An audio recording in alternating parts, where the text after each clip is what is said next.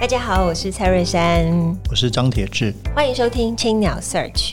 未来我们每隔两周在青鸟的脸书专业直播，每周三会更新 Podcast，提供大家线上收听。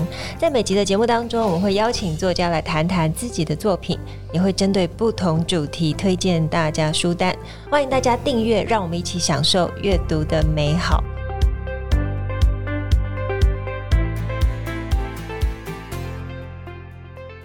各位听众朋友，大家好，我是蔡瑞山，我是张铁志，欢迎收听青鸟 Search。今天节目我们邀请到《迷雾森林》的两位作者许立新跟龚大中来聊聊他们着迷于雾的生活之道。欢迎两位。嗨，大家好，我是许立新。大家好，我是龚大中。大中，两位其实都是非常知名的广告创意人哦。嗯，那真是难得合写一本书。哦先谈谈这本书的起心动念嘛。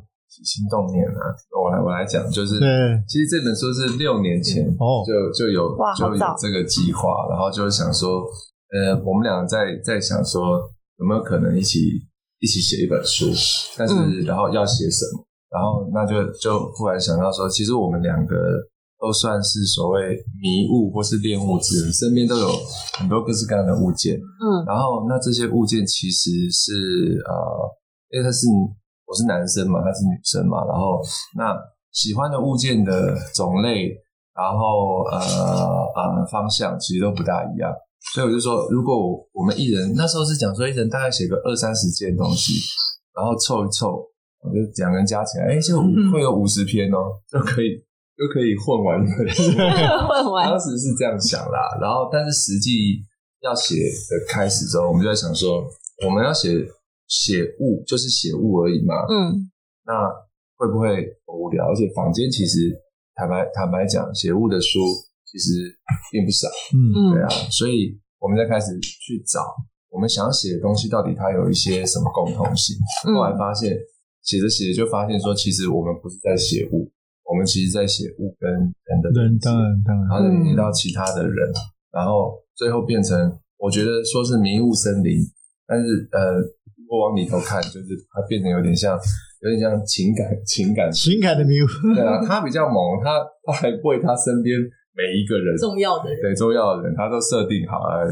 你有一篇，你有一篇，你有一篇，你有一篇。哎、欸，分享一下吧这一段，其实对还没看过的、还没看过的观读者和观众，嗯，怎么样设定人物跟物的关系？立新，呃，我还是先从自己的同事最最最近的一圈找，我的家人都嗯。在我职涯上最重要的，从一起从菜鸟变屁股的同事，同事，因为他现在已经在天堂了，所以我想要有他。那刚好我们有一个物件是米罐头做连接，我非常喜欢吃。那这故事很好笑，是有一次我们要我们要出去提案，然后他就说等一下等一下。那因为老鸟是可以被等待的，所以我们就等他。他说等一下我抓一下头发，从包包捞捞捞捞捞捞。然后出一罐玉米罐头，因 为我以为是发胶，我说怎么会有人带玉米罐头在包包？而且还是提案全吃啊！对，然后一看就发现，哎，都是我们非常喜欢的绿巨人的玉米罐头，所以就哎这个缘分。然后因为他是香港人，哦、非常懂吃。然后有一次我们在晚上订便当的时候，我们那间呃港式叉烧的老板非常的凶，香港人。然后呢，但很急，他是好人，只是他口气比较凶。然后直到这个我的 partner。他跟这个老板用家乡话订的时候，我们之后的那个葱油特别哇，就是说这里面有葱油特别。他的故事，然后建立在艺术上这样。是。哦，好，我们来谈谈这本书的设计好了，因为呃蛮有趣，就是你看我这一本的蓝，然后他这本是绿，那我们刚刚就在说，哎，为什么两个颜色不大一样？哦，那我们先来谈，就是你们的设计是找永珍，永珍，对，因为。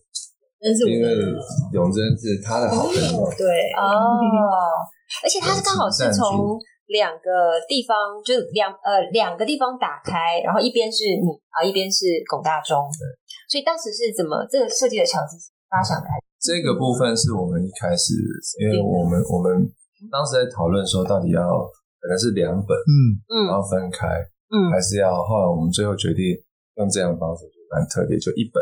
然后左翻右翻不一样，左翻右翻走直走横。嗯，然后我们我们在我们其实我们两个的序放在中间，对，正中间，非常有趣。然后一个走写横的，一个写直的，所以其实时报最后我们在做这个排版的时候，排的排的很辛苦，最最后一页。哦、那那那那永贞其实是 follow 这一个东西进来，可是嗯，在封面的设计上，它是给了完全我们超乎我们想象的东西，因为我们其实几乎没有 brief 他，对，只是跟他说在这本书大概在干嘛，然后那他看了里头一些篇章，嗯、然后最后他用这些比较呃呃 graphic。剪影式的这种物件，然后，然后，呃，绿应该算应该还是荧光绿，然后跟荧光橘去代表可能呃偏男生的颜色，偏女生的颜色这样。嗯，这很专业哦。他说我看了你们所有的物质，他说我归纳说大众的东西大概比较多是绿，然后我的东西大概比较多是设定了这，那我们看的都非常非常细，然后甚至会去猜这个是什么。对，他故意把那些用比较呃剪影 graphic 的方式，嗯、然后让你有没有办法第一时间就看出那个是什么物件这样。不过这个荧光绿在太阳底下晒了几天之后会变成荧光蓝。呃，那好像要晒非常多天，对，要晒非常多天。对，这非常巧啊，因为我刚好书就摆在我的书柜，我的书柜刚好可以迎接啊，呃很大的太阳晒到太阳。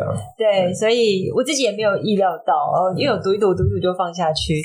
那因为我刚好是呃阅读习惯，我是从广大中开始读起，那就读到还还会有一个礼拜五带的手表。对，今天刚好今天刚好礼拜五，对对的对的，来跟我们分享一下这段故事吧，很有趣。哦，因为我我里面其实写了很多手表手表手表，然后。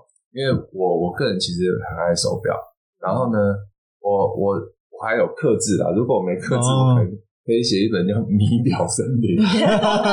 但是但是其中这个手表对我很重要，它它不是一个呃像像里头写到劳力士啊，写到登月表，嗯、但这只表其实它它并不是一个非常非常呃非常贵重的手表，然后它其实是呃名字也很有趣啦，因为它其实叫。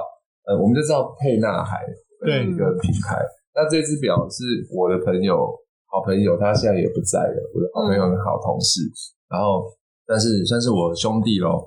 然后他是他把它取名为沛大海，对，沛大海，因为沛长得很像沛纳海。嗯、那他是日本的一个呃叫佐藤健的一个腕表达人，嗯，然后他去。有些人叫致敬表，嗯，像像沛纳海的一九五零的一个表款去致敬，嗯，然后于是他当时做了好像一千只限量一千只的手表，嗯、那这一千只的手表就被那个呃沛纳海就告他，然后因为这位佐藤健先生他是非常非常的桀骜不驯，对。桀骜不驯，他在表界是非常非常大咖的人物，嗯，所以沛纳海告他，他竟然还在国际腕表杂志上面。写专文，然后骂沛纳海，说骂沛纳海自己，呃，现在在妇科的一九五零，呃，已经失去了原本精神。然后他在讲他这只是多么多么伟大，多么那么了不起。就后来沛纳海就决定搞死他，然后就后来他差一点，他的他的表店，他他的品牌差一点就被迫要要关掉，要关掉。嗯，那那最后所以就只有只有这一千只，OK，进入市面，所以他就有一个他背后的故事跟价值。那我当我我我看这个故事，我很觉得很有趣。反正我没有佩纳海，但是我觉得这个人的个性我觉得很有趣，嗯、而且有点折善固执，然后再跟那种好像一个大表商在那边在那边强权在 PK，所以所以我就跑去找了一只这个表。那我找到之后呢，我的这个非常好的兄弟，然后呃叫他叫 Terence，然后后来后来去了北京澳门。那他就他就他看到他就说我也要一只，那我找了一年哦，我说那很难找了，我帮你找一下，哎，结果一个礼拜就找到，是一个月就找到，缘分。然后说啊缘分缘分缘分，然后我就嗯帮他帮他买了，然后托朋友带去北京给他，他一一拿到这个手表，然后立刻戴在手上，然后那天是星期五，他就跟我说，OK，以后我们兄弟就是星期五一起戴这只表。然后把妹必胜这样，把什么妹你都结婚了。他说他就是一个心态，就是哇，大家这个就是心头好啊，你觉得很有自信。然后那从从那天开始，呃，我们两个就是每个周五，我们就会互相 send 一个 message，就是照片。然后我有带，我有带了这样。那我这个很好的朋友，那在呃呃呃三十岁出头的时候，然后在北京，呃啊，突然有一天就意外就走。对，啊，然后后来这一只这只手表后来呃，我是维持了这个周五必戴的这个嗯这个跟他的这个仪式，真的是对对啊。那他他那这只手表它辗转呢，就来到了就是我们澳门现在有一个总经理叫 Zoe，那他是我这个好兄弟 Terence 的呃学妹，也是在澳美的我们大家的妹妹。那那这只表后来就辗转来到就 Terence 手上那只表。辗转来到 Zoe 的手上，嗯、那 Zoe 就继承他的这个仪式，嗯、所以 Zoe 每个礼拜五会戴。哇而且我们现在每个周周五，我们我们两个在公司开会啊，遇到彼此的时候都会秀一下，秀一下。哎、欸，今天有戴哦，今天有戴哦，这样。而、啊、且这个就是 Thank God it's Friday 是吧，Yeah. 星期五不用挑要戴哪一只表，没有选择障碍。那星期五 OK，就是就是这一只表这样。这件其实很喜欢，因为就像呃，就广大中提到的，就是它里面有一些神话的色彩，然后有一些呃拼搏，突然让你带这只表变成一个很重要的仪式，然后刚好进入迷一个新的迷雾森林。那刚刚其实呃，就是徐熙你也提到你的表是他选的，然后你的表是劳力士，对。那这里面其实好像也有提到一只劳力士，就是它其实劳力士是看年份的嘛，对。对，那我我觉得它好像在书里面。呃，赋予老牌的表里面都有很多的想象，那要不要跟我们分享一下？如果是你自己哦，你在分享的话，你的你最喜欢的呃选物是哪一个？说书里面，书里面。那我想介绍一个我一个很怪奇的习惯，随身携带。大家可以看到这个封面的这一个是什么？嗯，大家猜猜看。乒乓球桌球拍，对啊，镜子。谜底揭晓，铁铁子猜对了。也自己猜对。啊，好小哦！日本。啊，日本那个京都那个，对对对对对，有机啊，有这个镜子，我是随身携带这个镜子，为什么呢？就可以一比一耶，绝对一比一。呃，因为呃，大家知道 NBA 有个球星 Kobe Bryant 嘛，嗯嗯嗯，他他有一个菜渣理论，他说他自己是一个非常的严格的竞争者。那他如果看到队友有缺失，他会明白的指正过来。就像如果他看到朋友的牙齿上的菜渣。他也会告诉他，那总比你不告诉他，他继续出球好。然后我看到这一段的时候，我就想说，可能不会让自己牙齿有太脏，因为我就是随身携带这样，每天就是会这样解释嘛，每天检视，每天检视说啊，那因为我我就是性格害羞的人，然后我很怕说啊，我哪里是不是哪里脱皮什么的，跟别人讲话的时候，他可能会分心，然后我就会觉得我是不是很失礼？怕他分心，对，我怕他分心，有的时候会很失礼，然后我觉得因为这个失礼而感到非常的难为情。就觉得很不好意思，所以我就会时刻大概半小时就要拿出来，从口袋这样拿出来 check 一下。那这这个很特别，它为什么可以放口袋呢？因为它全部都是圆角的哦。然后它这个宽是四公呃四点四公分，长是七点九，所以它非常容易放在口袋。然后你只要想到什么就哎、欸、拿起来照一下。那其实我们在说照外表这种。检查、检视哈，其实也是一种内在审查，是，就是我们相由心生嘛。我看看自己啊，是不是表情管理不好？哎、欸，笑一下，对着镜头笑，对着镜子笑一下，然后检查看看自己说，说啊，是不是有一种自自己对自己啊，没有变成是一个很好奇的人、很好玩的人，或是很善良、很好的人。嗯，哇，他有一个这个 inside out 的意境。这个用了多久？这个哦，跟着你，我告诉你，这个是我大概已经第。哦，正在想第五面，容易弄丢。没错，所以我前几天又跟我一个朋友，他帮我，我请他帮我再代购五面，因为我要有一模一样的，一模一样，我要有源源不绝的。又可以去，他帮我代购，他帮我代购。不要，有源源不绝的储备干部，不然我会很焦虑。然后大周有一次去京都，我还逼他帮我买，被逼，被被逼。这个太特别了。对。但你书中里面提到一个很有趣，就是海绵宝宝。嗯、所以你除了有很多这个，然后也有很多海绵宝宝。对，我可以多到可以拍开博物。哇，这个不错，我们可以帮你办个特展。来跟我们分享一下海绵宝宝的故事。哦，我分享第一篇好了，就是呃，为什么喜欢海绵宝宝？是我大二的时候，因为我是广告系嘛，嗯，然后我去参加了一个 David 广告营，他是也是一个非常。棒的前辈，知名很知名的广告导演。对，然后呢，他就他就有一堂他讲创意，他说创意是什么？他就播汤姆猫与杰克让我们看。嗯，他说创意是你如果要让观众笑，你要在这三十秒让观众笑。然后就让我们看，譬如说，呃，汤姆猫追杰利鼠啊，它有什么几种追法？杰利鼠躲到哪里？哎、嗯，但是你又把它抓到，等等等等。他就说创意啊，你要在这短短的时间内呃设定。然后我就开始想说，嗯。从小就喜欢看动画，看那个迪士尼跟那个宫崎骏长大。然后后来我就莫名其妙就看到了海绵宝宝，发现人好像喜欢一个东西，是发现你身上他身上有你的影子。我发现我跟海绵宝宝太像了，就是开车技术都很烂，因为他一直考不到驾照，又爱哭又爱笑，然后又十手美味蟹堡，因为我属狗，所以是忠诚。然后就是哇，我们个性真的太像，又还蛮认真工作，虽然有时候常常搞砸这样，然后就从他身上看到自己。自己就关注下去，然后因为色彩学来讲，黄色又是让人开心的颜色，因为我看到他，我就是好开心。那这个物件是有一次，呃，海绵宝宝有一集是它的脑，这个对，它本来是一个很小的脑，深红色的脑，它在某一集它突然变成大的脑，然后是变成是浅粉红的脑。那我很喜欢这个突变，因为我觉得它很像美国队长，就突然变很强，好像百毒不侵这样。然后呢，就啊，这个这个东西如果有出个 IP，如果有出个公仔多好。结果它真的出了，它有二十三公分。嗯、然后我有一次在那个玩具展的时候看到它，然后逛一逛，我想说好，我等一下要来买，我就走了。那我就非常的扼腕，想说。就是念念不忘，然后就跟大众一样，喜欢一个东西就一定要把它找到。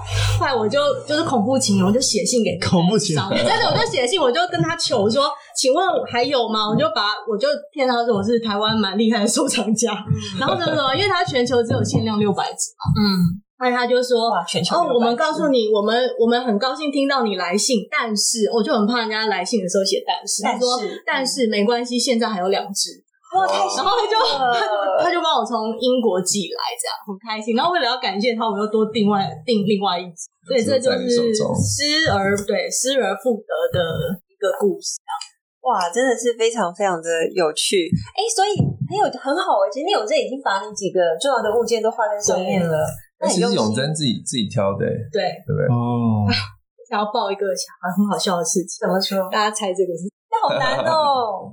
露营帐篷，我可以告诉大家，这个是里面有一篇是小镇子，然后我就跟聂永贞说：“你怎么会挑这个太妙？”他说：“搞不好大家，因为大家一定会猜嘛，只有作者知道是什么。”他说：“搞不好大家会猜这个是紫水晶，就说这个女生有收藏落地那种紫水晶。”哎，然后我还问你一个，因为有些怪小事，因为我太惊讶在里面看到我的名字啊，所以对啊，他要开一个有力人士幼儿园。要教张铁志教摇滚乐，如何改变世界？来谈谈你这个有力人士幼儿园的梦想。我现在我我很喜欢小孩子哦，然后也蛮关注各个各个医生在讲幼儿的，在讲幼儿的这种新知识。哦，是吗？对对，黄黄虫常看。好，然后呢，呃，因为我最近在想，我退休到底要干嘛？啊，现在就在想退休。对，我们要问十年以后打算。然后我非常喜欢小孩，那因为我现在的状态是没有嘛，然后觉得说，哎、嗯，好像可以把我在这从业以来所吸收到的资讯，然后传承给，因为我觉得教育很重要。嗯，那我们把我们所学习到的，呃，用创意解决事情的方法，嗯、好像可以传承下去。因为创意力、想象力非常重要，真的真的身上。所以，如果能开一间幼儿园，我就要找全我认识身边的人，全部你们都要来，都是业界最厉害，龚大中也要来教。大创意，然后铁子也要来教摇滚，没问题。然后你，我在我我还是会，我可以教阅读，对，可以，大家都要一起进来，帮大家选书，太强大了。哎，真的好厉害哦！讲就是这个教艺术观想之梦想，梦想中，但这个梦想是并不是不可能的事情，大家应该都愿意为了一些做一些事情，对啊。而且其实。可以理解你为什么想要开幼儿园，因为在里面的物件你会发发现，你其实是一个充满童心的人。真的，真的。对，就是从海绵宝宝啊，从这么可爱的镜子，其实如果把你的脸遮起来，然后猜猜说有这些物件的人是谁，应该会猜是一个小学生或者是八岁，就是很难想象。对，我们应该会想说我们要什么名牌啊，就像我们的巩大中就会去追寻一个。呃，很有故事性，但是价格非常高昂的表，没有，没有，没有，价格都不高啊。我看到第一篇我就蛮惊讶，只有第一篇，一九七六年第一篇，第一篇吓吓人而已。这边很可怕，上面写多少金额？嗯，好吧，我的年份，嗯，好，然后就直接立刻要买下去。哎，我可以问一下，因为。呃，这个表的金额，坦白说是大家好几个月的薪。你当时的收入没有，他是半个月啊，没有，没有吧？没有的，因为因为里面有一只好像，因为其实看看那个呃劳力士，如果是如果是一般的那个文文表啊，嗯，其实金额还好。那当当年十几二十年前，十十几二十年前那个自动上链的那个一五零零一九七六年那个文表，大概大概四五万块。现现在涨价涨到大概八九万块，就是大概两倍。然后那机械呃，如果是劳力士的运动表，就是那个 Submarine 的潜水表，那那个就就很贵，呃，是是很贵。然后那 那我就就就就我在多年前，然后有忍痛，然后买了一只，因为也是因为 遇到是跟我入手早，对对对对，但但但入手早入手早，所以没有那个。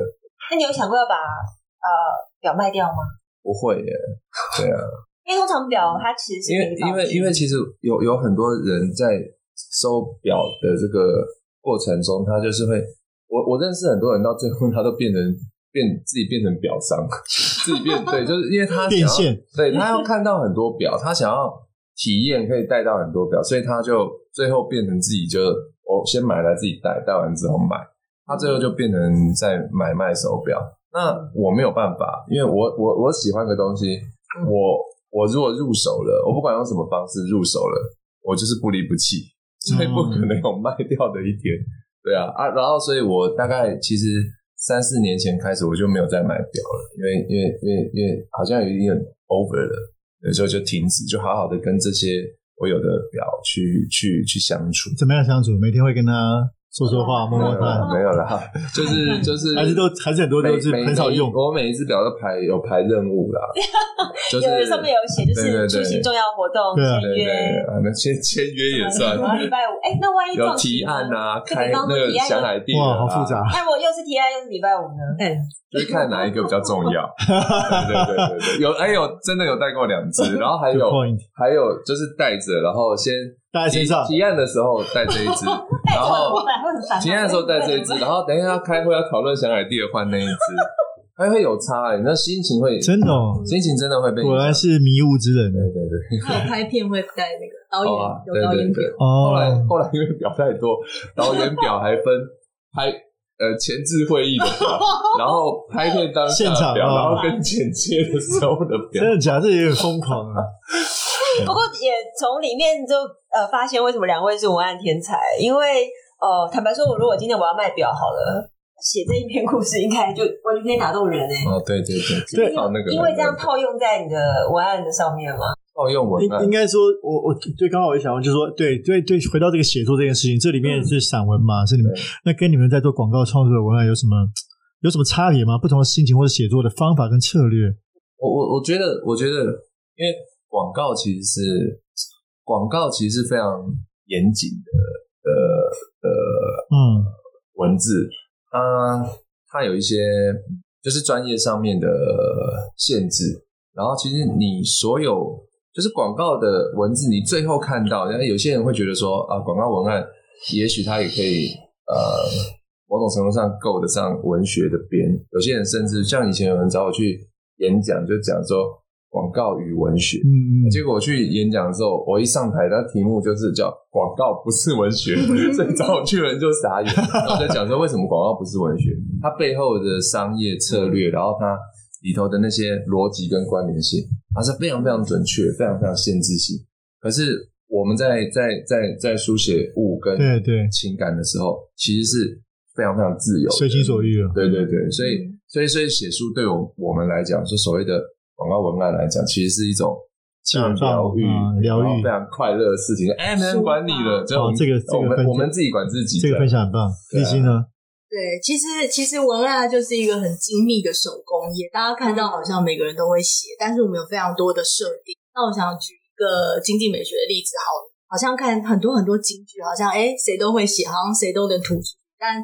确实谁都可以写，但它背后有很多的。第一年，它有很多基设定，嗯，说要解决很多的问题。呃，人们觉得全联离你很远，然后人们觉得来全联很土，然后人们觉得省钱，所以呢，譬如说就会有一句是说，呃呃呃，离全联越近，奢侈浪费就离你越来越远。哦，那它就是解决你的问题。所以其实每一句每一句它有负担不同的任务，它必须得被设定。嗯，对。那跟我们在写这种散文抒发是很大的不同。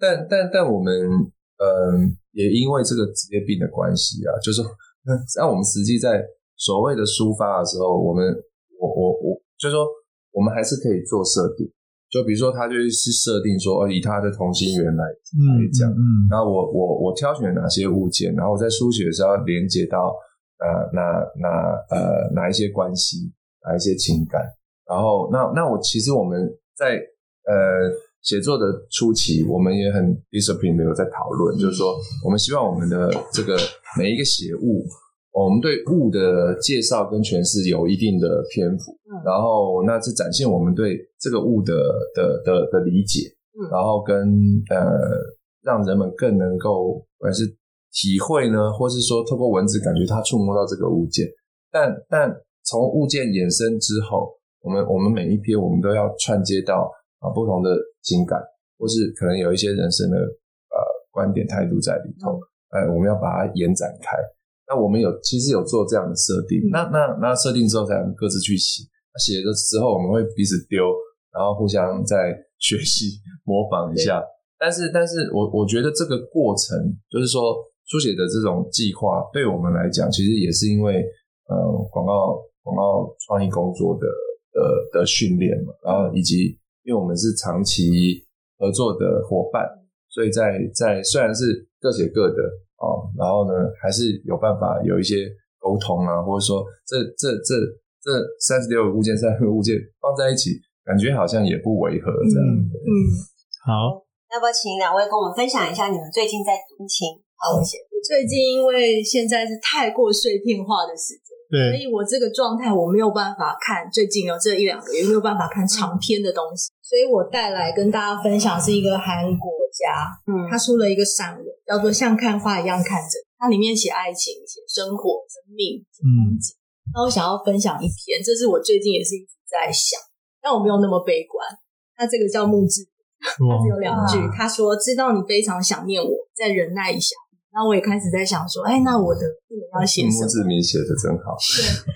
然后我我后来想到说，那个玛丽莲梦露是写她的三维嘛，她三个数字。想说，那我要写什么？我也不可能写这个。我我目前的更新版本是直到现在才真正下。哇！所以更新版本是说你已经想了好几个版本。对对对，但我不知道我明天又改成什么。好赞啊！我们可以做这个题目，对啊，欢迎邀请不同的杂志的啊，不同的人来写自己的墓志铭，所以它很好读，它每篇都短短的、短短的，在岛上就这样短短的，然后又到了九月也是短好月。他是诗人，他是诗人，嗯。哇，谢谢你介绍我们这本书。对，可以看一下。哎，赶快进。我们是而且很年轻。哎，要大众。嗯，大众这本书就是我，我也我也看，我也很喜欢。对，很大的一本书，对，非常厚重。青鸟各店都有。真的，因为我我我是去年看的啦。对。最最近没看这本书，太忙了。对啊，主编就是上一场的我们的讲，对，加世强，就时报的主编，他他出的，他是他是最后的。太超爱。对啊，因为我我我之前这这种这种大小跟 size 的，还有那个贾伯斯贾伯斯传自传，然后还有那个呃 YouTube 的的的，那是英文的吧？呃，有就有中文的，有中文的，从 YouTube 版 YouTube 传记书。那但是但是到这种大小到这种厚度，几乎买来都看不完。对对对，就翻一翻这样。但是这一本我竟然看完。去年我非常认真的看，因为因为我因为我太喜欢大卫林区了。然后那那这本书其实很有趣是，是嗯，不是大卫林区自己写，对，他他写一部分，然后另外一个叫 Christina，对。对，一个有一个有一个应该是做记记者，评论记者，然后他帮他写呃，就是他常年友好的这个记者，然后帮他写另外一半。然后，那很多事情就会变成对照，对对，不同的阶段、嗯、不同的时间，然后趁大卫林区他的笔下、他的眼中讲这个故事，然后跟这位 Christina 也写，然后这个就会有一种对照的效果，对，而且这个对照效果我觉得非常有趣，嗯、就是他们俩在讲同一件事吗？在讲同一个时期吗？为什么从不同的角度看，呃，都完全不一样？然后，然后那书名叫《在梦中》，就我觉得很有趣啦，就是。你在看一个所谓的传记或是自传，嗯、可是里头其实是，嗯、呃，你你有点分不清哪一个是真的，哪一个是、嗯、是假的。这个才是大卫林区嘛，对不对？对，如果他是一个很正常的自传，那就不是他了。整件事情就跟他他的电影一样，他怎么会想到用这种方式来做一个他的自传？嗯、然后当他架构好这个东西之后，他呃里头的这些化学反应就自然的自然的发生。那我在书里面其实。看到很多我我我本来不认识的大卫林区，我我觉得最最美好的部分，呃，不是他有多鬼才啊，或是说呃他在创作上的那些，而是嗯、他对于我我在里面看很多他对于工作，然后跟人，他身边的人的那一种那一种那一种那种那种尊重跟那个那个关怀，嗯。那个是我不知道的大卫林而且我被很很大的感动，就最大是在在那那一块。那这本真的蛮值得看的。太好了，谢谢两位今天的推荐。对，谢谢你帮我们呃分享的书。然后尤其《迷雾森林》这里面有一句话，是我们梦梦有写，说很喜欢。他说：“在心有了位置，就不再是什么。”那我们今天节目就进行到这边，很感谢大家收听青鸟 Search。本集感谢正成集团赞助器材。如果大家喜欢节目，可以在 SoundOn、Spotify 跟 Apple Podcast 上面订阅节目，留言回馈给我们五颗星。谢谢，谢谢，谢谢。谢谢。